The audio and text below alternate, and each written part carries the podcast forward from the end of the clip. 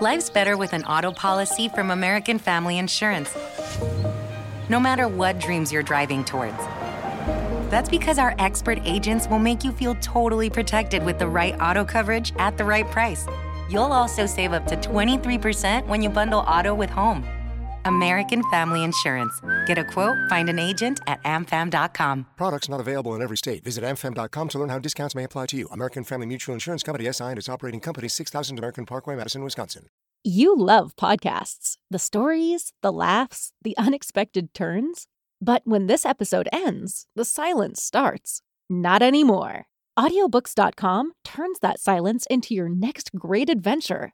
With over 450,000 titles, from bestsellers to hidden gems, your love for listening just found its new best friend. And because you already know the joy of audio, we're giving you three free audiobooks to start your journey.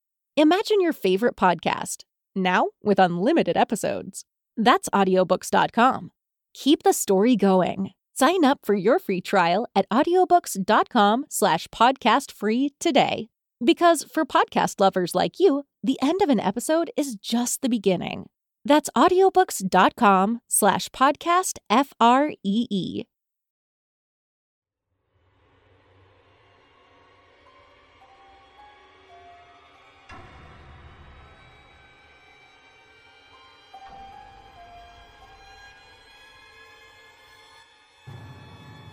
Suddenly, as we were rounding the corner, we gasped at the sight of a little girl sitting on the side of the road. I pulled into a dirt driveway and my car got stuck in the mud. As my wheels were spinning, a light turned on inside the house. My girlfriend screamed, Let's, Let's get, get, out, of here. here.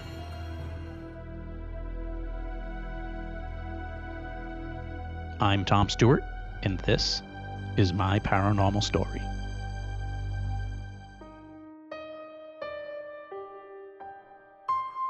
Before I start this episode, I want to thank you for listening. This podcast only exists because of supporters like you. But unfortunately, podcasts do cost money. So I'm hoping you'll show your support by visiting my website, myparanormalstory.com, and clicking on the donate button. Every little bit helps keep us on the air. Thank you so much for your support.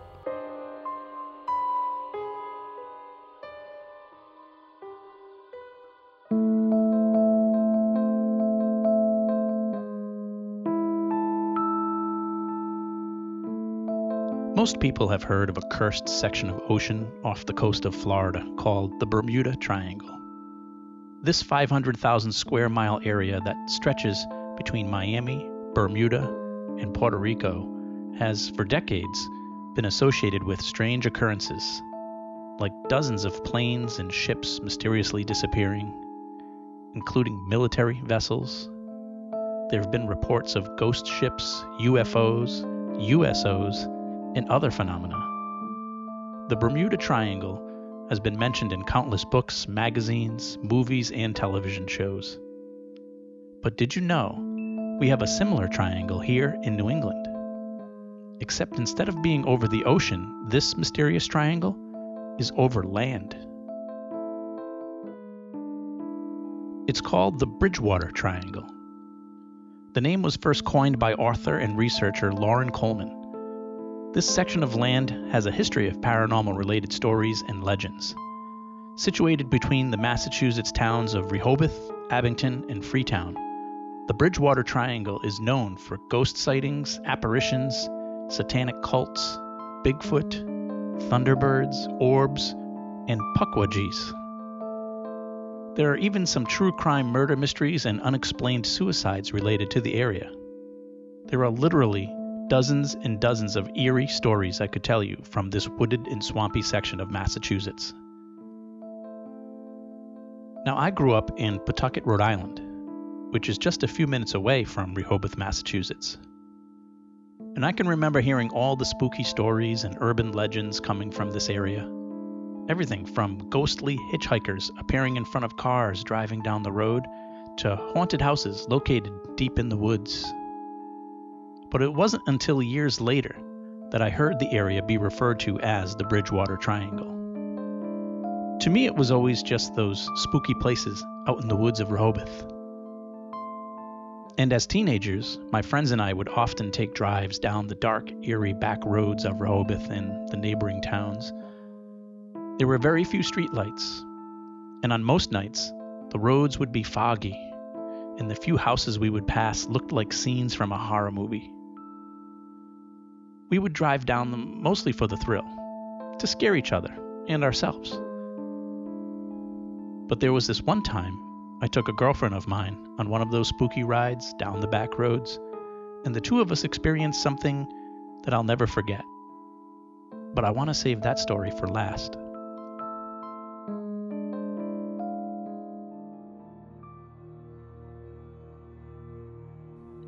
My very first encounter with the Bridgewater Triangle was as a kid at summer camp.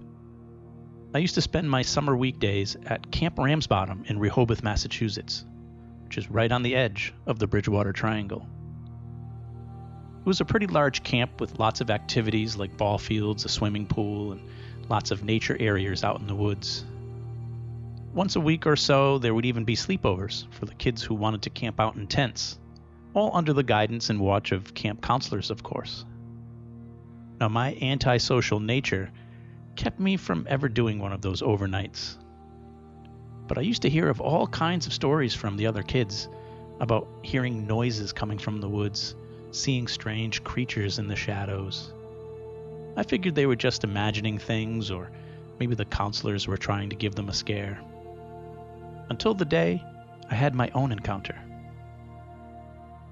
Every morning, I would board a yellow school bus for the ride into Camp Ramsbottom, which was always the worst part of my day. Ever since I was a kid, I've had an unusual fear of school buses for some reason. I've always found them claustrophobic. And there were a couple of times when I somehow got off at the wrong stop and ended up stranded, blocks away from home. Luckily for me, though, most mornings my great aunt Paula was the bus driver. Just by coincidence, her bus was the one on the route that I had to take to summer camp. So she would always save the very front seat for me so I could be the first one off the bus when we arrived. One particular day, after being let off the bus, I headed over to my meeting spot where my camp counselor Frank would take attendance and give us all a, sheet of different activities that were planned for us for the day.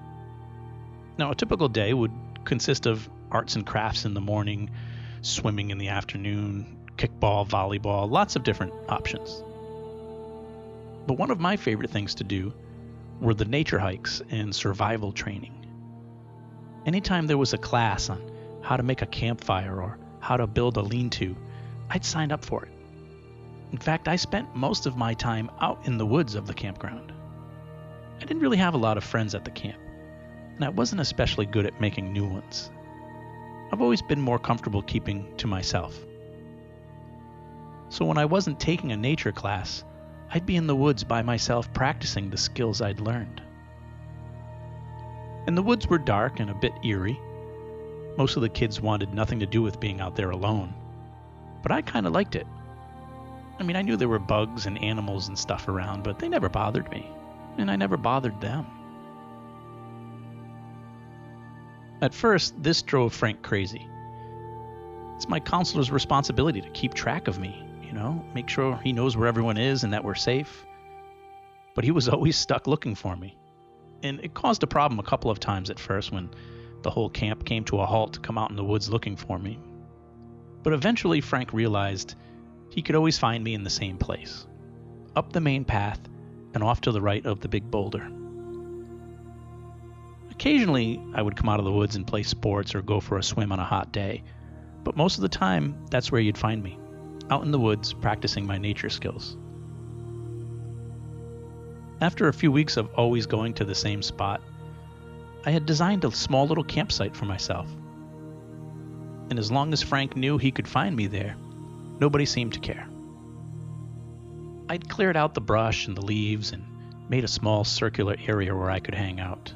There was a small fire pit in the middle, and I had moved a few large rocks to sit on. I wasn't allowed to start any campfires, but I used to pretend by putting lots of orange and yellow leaves in the middle. And after a few attempts, I managed to build a small survival shelter out of branches and some twine I'd stolen from one of the supply sheds. It was like my own little sanctuary at the campground, where I would spend most of my time until it was time to board the bus and head home. About halfway through the summer, I started working on my biggest project a treehouse. There were three large trees with branches that were strong enough and close enough together that I could nail some branches across to make a small platform and eventually build a treehouse. And it was right on the edge of my self made campground. I convinced Frank to give me a hammer and some nails, and every day I would be out there trying to assemble my treehouse. In my mind, it was going to be this elaborate castle. But in reality, it was just kind of a crudely put together treehouse. Not often, but occasionally, woodland creatures would startle me. I mean, I'd be so focused on the task at hand that sometimes a squirrel or a chipmunk would run by and scare me for a quick minute. I guess they'd gotten so used to me being out there that they would just run right by me without any fear. But one early afternoon, I was up in the trees working on my treehouse when I noticed a bunch of squirrels running by. Three or four of them were scampering by my sight, all running in the same direction. I'd seen squirrels chase each other before, but this time it looked like they were all running from something. As I turned in the direction they were running from, I could see something moving in the bushes. It was quite a distance away, but I could tell it was pretty large. I held on to the base of the tree and peered around the bark, and I could see the dark outline of something slowly making its way through the woods. I could hear the branches from the bushes cracking as it moved along. And I could hear it breathing, kind of heavy. It was kind of making a weird grunting sound. And as it slowly got closer, I started to get nervous. It wasn't like anything else I'd seen in the woods before. And I noticed all of the birds and the crickets, all the things that are usually chirping in the background, had now suddenly gone silent.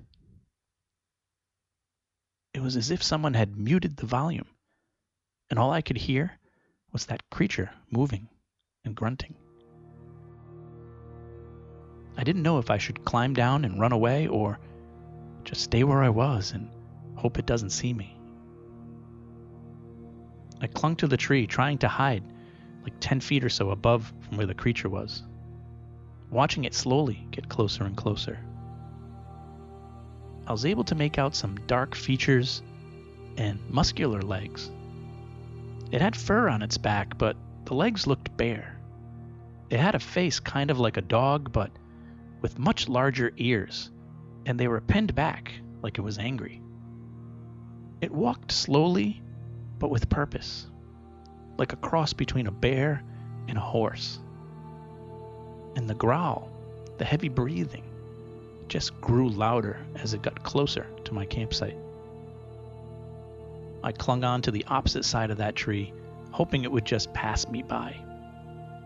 But as it got closer, I could hear it sniffing and snorting around my tree. I think it knew I was there. As I looked down, I could see its eyes staring up at me. They were like big yellow almonds, and they took up most of its space. It almost looked confused by who I was and what I was doing up in a tree. And just as it started to become more curious about me, in the distance, I could hear my counselor Frank yelling, Tom! Tom! It's time to go! The shouting must have startled the creature. With a loud growl, it turned and took off towards the woods and as I watched it run away, I swear I saw it vanish before my eyes. Like it didn't just fade away into the brush. It was as if a doorway had opened up, and the creature just ran through it and disappeared. And for a brief moment, I, could see through to the other side, and it was different. It was like a, a, a big empty field of green grass and blue sky and I could only see it for an instant, and then it closed, and everything disappeared without a sound. It took me a few days to work up the courage to go back to my little campsite. But eventually I did, while always looking over my shoulder. It wasn't until many years later, as an adult and as a paranormal investigator, that I returned to the woods of the Bridgewater Triangle to explore some of the legends and stories that it holds. I remember it was a sunny summer afternoon several years ago. Some friends and I headed out into the woods. No paranormal investigation equipment or gadgets, just our eyes and our ears and a can of off bug spray. One of the areas we wanted to survey was the Hockomock Swamp. It's a huge wetland area between Brockton and Taunton Hockomock is an Algonquin word meaning place where spirits roam. It was home to the Wampanoag tribe, who depended on the land for food and hunting. It also served as a sacred burial ground for the Native Americans. And the area also served a key role in the King Philip's War, acting as a protective base against English settlers. In the 17th and 18th century, Europeans despised the swamp and often tried to drain it to make settlements and farmland. But too often the crops would spoil, or settlers would get sick, and no one was able to profit or sustain living near the swamp. And to this day, most of the swamp is undeveloped. There are many legends from the Hockomock Swamp. Some involve Native American curses, others involve strange creatures and sightings. Everything you can imagine from large, unusual snakes to, to Bigfoot to mysterious lights. And of course, the infamous Pukwudgies. You may be familiar with these goblin like creatures made famous by J.K. Rowling's and the Harry Potter books.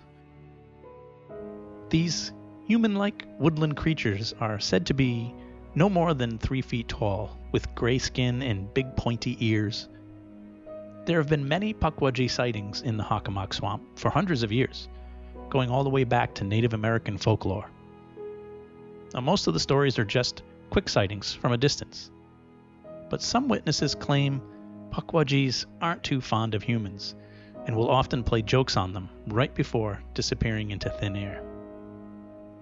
Now, unfortunately, on my field trip through the Bridgewater Triangle, I didn't encounter any Pukwudgies, I did, however, witness one of the other strange cryptids known to dwell in the Bridgewater Triangle a Thunderbird.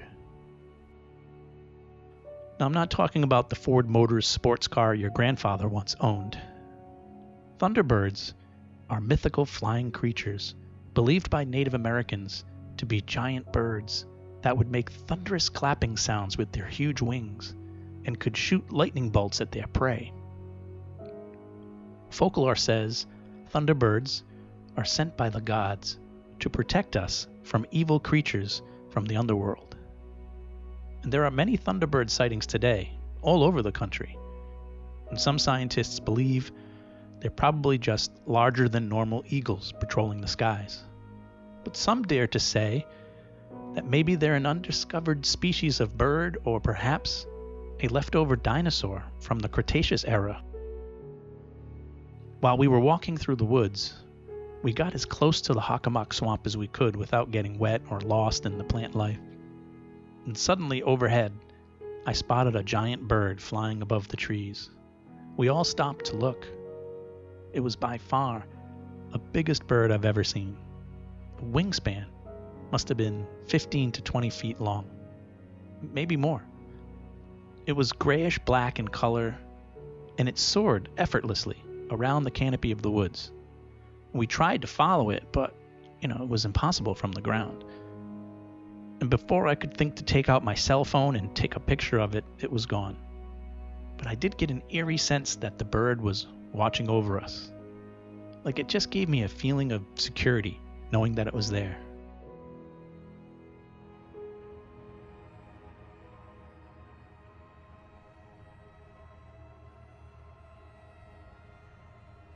There are two popular urban legends that most of us knew growing up near Rehoboth, Massachusetts.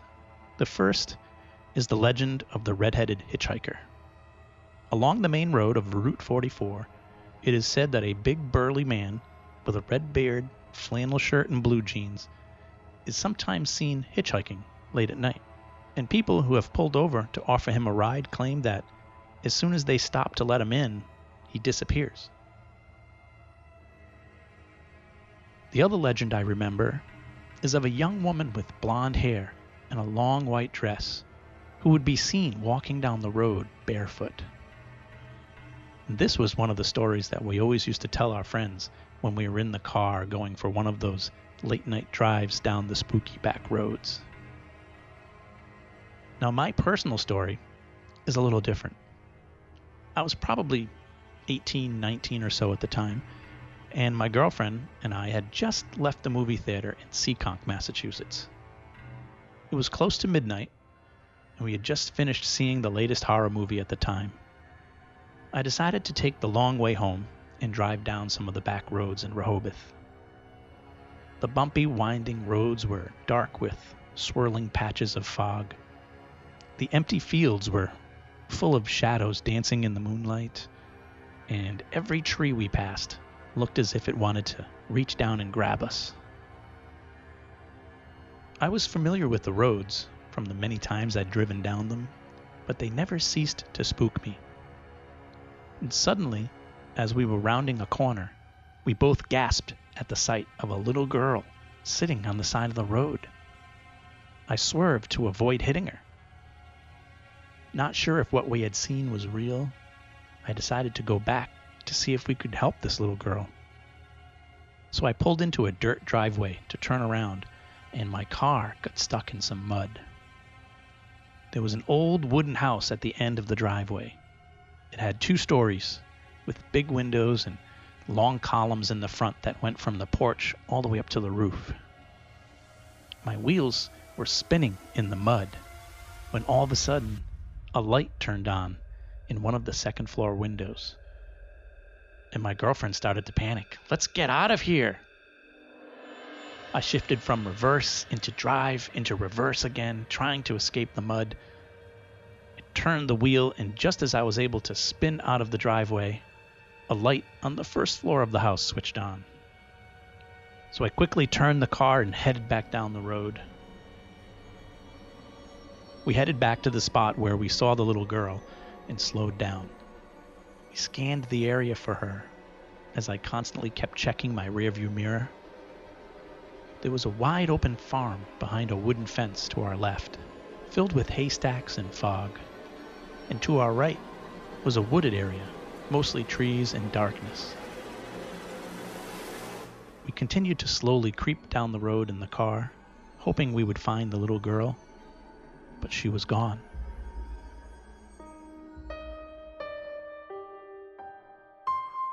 My Paranormal Story is written, produced, and narrated by me, Tom Stewart.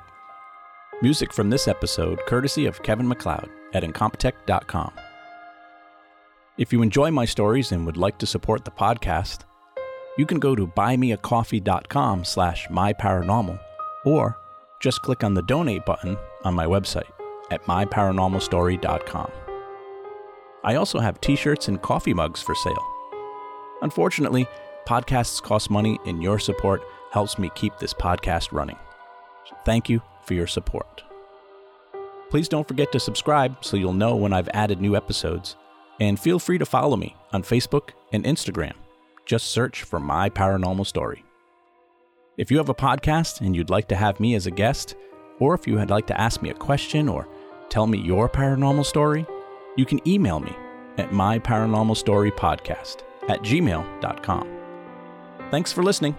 I'm Tom Stewart, and this is my paranormal story.